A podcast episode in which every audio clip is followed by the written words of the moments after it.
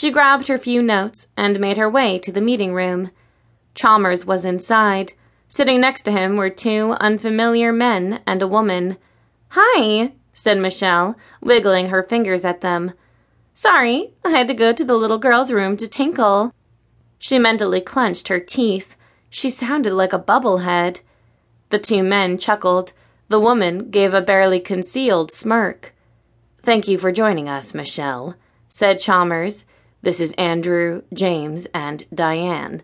They represent the interests of Martin's Sporting Goods, your new account. Michelle fluttered her eyes at the visitors as she sat down, directly across from Diane. Oh, this is so cool. We're gonna do really great things together, guys. Oh, God. She needed to jump into a hole so bad. Andrew nodded. We certainly do. Tell me, do you have any initial ideas?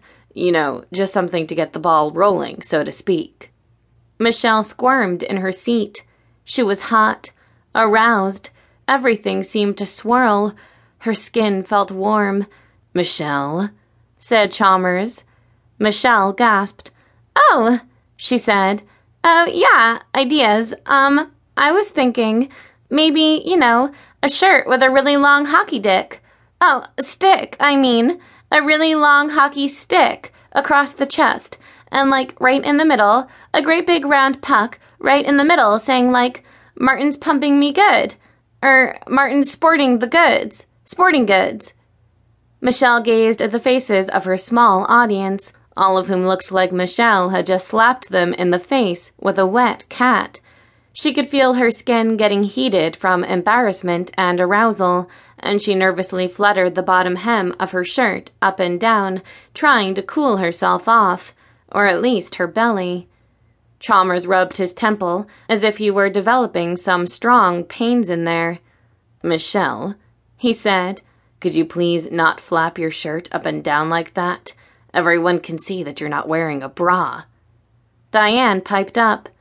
She's not wearing panties either. Michelle froze, releasing the hem of her skirt. She hadn't really just flashed the entire room, had she? Chalmers stood. I'll tell you what. Give us a day to put some stuff together here, and we'll get back to you tomorrow with some dynamite stuff, okay? Michelle's not feeling too good, and she's still getting settled, so let's give her a chance to show what she's got, and we'll take it from there. Diane smiled. Actually, she already showed us what she's got. Michelle was pretty sure she couldn't blush any brighter. Andrew laughed.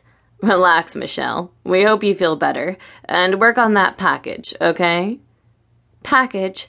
Michelle thought of Andrew's package just sliding into her mouth, her lips wrapped around that package, that package filling her mouth with hot. Michelle, said Chalmers' voice. Oh, oh, thank you, sir, said Michelle. Thank you very much. The representatives filed out the door. Chalmers shut the door behind them and turned to Michelle. All right, Michelle, he said. What the hell is going on? And this needs to be good. I hired a marketing wildcat from Market Tech, but what I'm getting is a bimbo from Blondesville. Which one are you? Michelle tried to tell him about what happened at Blonde Concepts. She sent the words to her mouth, but nothing came out. Her need to suck swelled into desperate, raging need, however, and she was breathless with the intensity of the craving.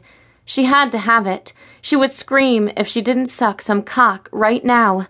Right now. Right now.